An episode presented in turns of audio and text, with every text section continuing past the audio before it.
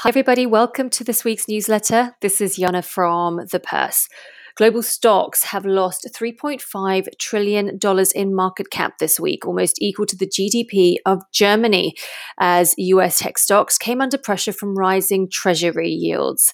Improving economic prospects and rising inflation expectations sparked a sell-off in government bonds from New York to London and Sydney. The sell-off jolted equities, pushing the broad S&P 500 down 2.5%. The tech-heavy Nasdaq Composite closed 3.5% lower, its worst day Thursday since late October.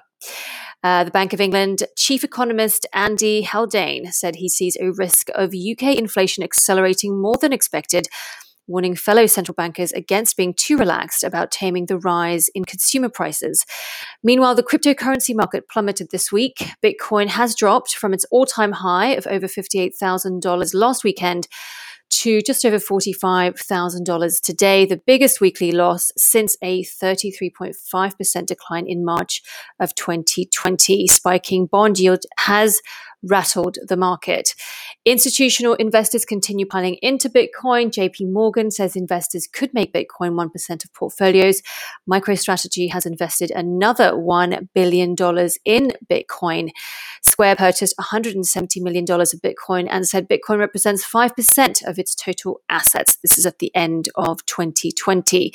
CEO and founder of ARK Invest, Cathie Wood, said that Bitcoin represents a new asset class and may serve as a reserve currency in the future. In the future focus section, read about Gender Lens equity funds. Assets have grown to $2.67 billion in 2020. Meanwhile, investors warn top UK firms over ethnic and gender diversity. Coinbase, the world's largest cryptocurrency exchange, has filed to go public on the NASDAQ via a direct listing. Their net revenue more than doubled to $1.14 billion. Uh, this is up from a loss of $322 million last year, and the company is valued at circa $100 billion. In the Have You Seen This section, we cover the Hampton Alexander review and the fact that women only account for 6% of FTSE 100 CEOs and are paid far less than men.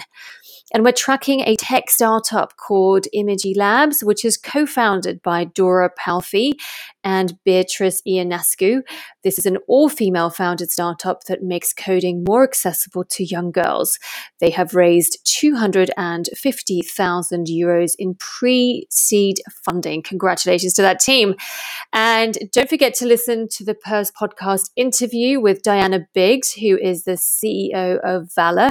We talk about Bitcoin, Ethereum, DeFi, women investing in crypto, and more. I hope you enjoy it. Uh, stay safe, everyone. Look after yourselves, and I look forward to talking to you again next week. Bye for now.